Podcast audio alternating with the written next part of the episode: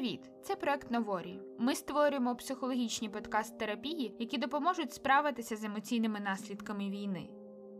Я думаю, що в кожного були ситуації, коли бісять люди, в яких все добре, і війна не сильно змінила їхнє життя. А ваше змінилось кардинально. Можливо, ви втратили роботу, переїхали в нове місце або іншу країну, де також потрібно починати життя спочатку.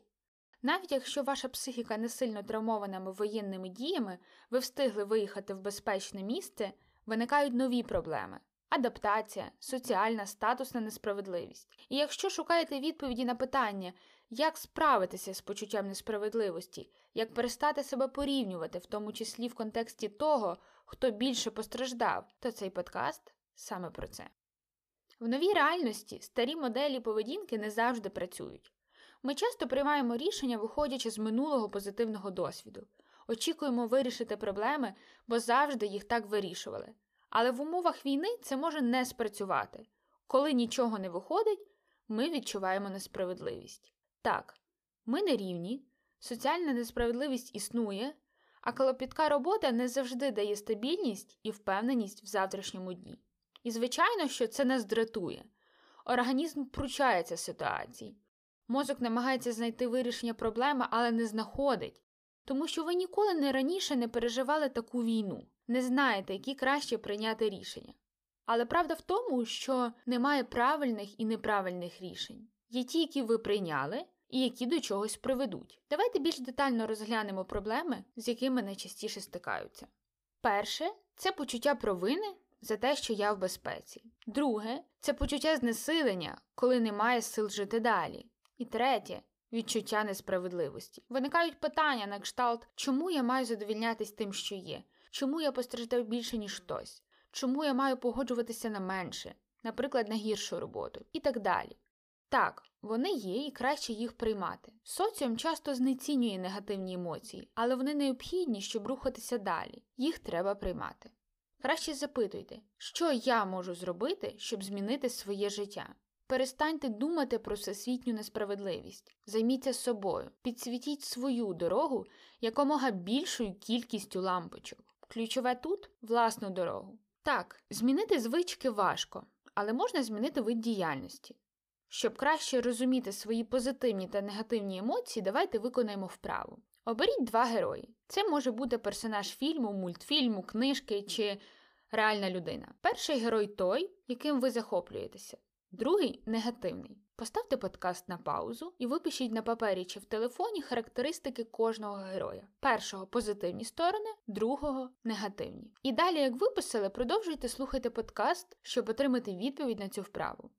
Погляньте ваші записи. Ви обрали героїв, які найбільше схожі на вас, а їхні позитивні і негативні сторони – це ваші сторони. Позитивні сторони прийміть та розвивайте, але також будуть характеристики, які вам не сподобаються. Подумайте, як ви можете їх змінити або покращити. Або навпаки, залишити все як є, щоб це не переросло в гіршу емоцію. Наприклад, деколи ви хитрі в певних ситуаціях, і ви не можете цього змінити. Залишіть цю хитрість, не розвивайте її, щоб вона не переросла в підступність. Намагайтеся менше хитрувати, ловіть себе на думці, коли ви це робите. Чому так поступаєте? Чи можете поступати по-іншому? Давайте пропрацюємо ваші негативні емоції. Дайте відповідь на запитання в блокноті або в телефоні. Яку негативну емоцію ви відчуваєте зараз? Як ви її відчуваєте? Чому відчуваєте? Яку користь вона несе? Коли ви розпізнали, яку саме емоцію відчуваєте, важливо визначити, на що саме була спрямована така реакція. Тому що проблема не в інших людях, а у вашому ставленні до ситуації і тому, що ви не можете її прийняти. Для того, щоб прожити негативні емоції, нам треба зрозуміти, як на них реагує наше тіло. Тому що всі емоції ми відчуваємо через тіло. Давайте разом спробуємо його відчути. Зробимо легкий вдих через ніс і повільний видих через рот. Зробіть паузу, закрийте очі, знову вдих, видих. Відчуйте вдих у животі. Відчуйте, як він піднімається і опускається на повільному видиху. На наступному видиху зосередьтеся на своїх ногах. Відчувайте в них опору. Можливо, Ви боїтеся не виправдати чужі або свої очікування, не досягнути бажаного, ви на когось ображені або чогось соромитесь. І тому виникає відчуття несправедливості. Давайте уявимо, що несправедливість – це частина вас, і ви її приймаєте. Наскільки вам з нею комфортно в тілі? Чи є дискомфорт? Якщо не комфортно, спробуйте фізичні вправи, спрямовані на цю область. Намагайтеся зрозуміти, яку конкретну емоцію викликає несправедливість – страх, образу чи сором. Якою б не була ваша відповідь, цю емоцію варто також пережити, навіть постраждати певний час. І рухатися далі, не зациклюватися на ній.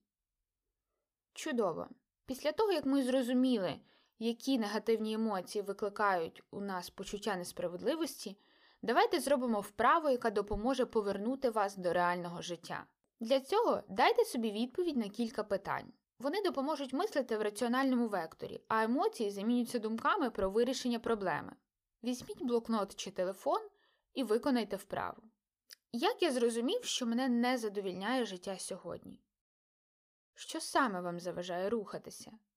Яка конкретна проблема? Оточення, місце перебування, відсутність ресурсів, мотивації чи біль втрати? Чи насправді це те, що вас зупиняє? Що мені потрібно для комфортного життя? Що я можу зробити в даній ситуації, щоб покращити власний комфорт? Скільки часу мені потрібно на облаштування комфортного перебування в новому місці? Мені потрібен лише комфорт чи щось інше?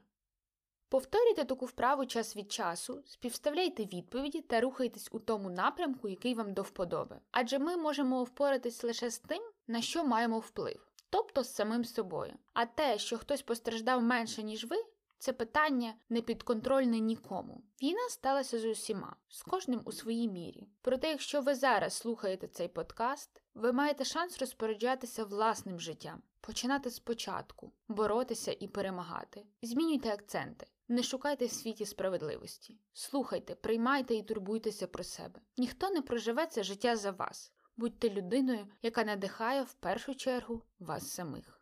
Діліться, шерте подкасти в соціальних мережах, щоб допомогти більшій кількості людей почуватися краще.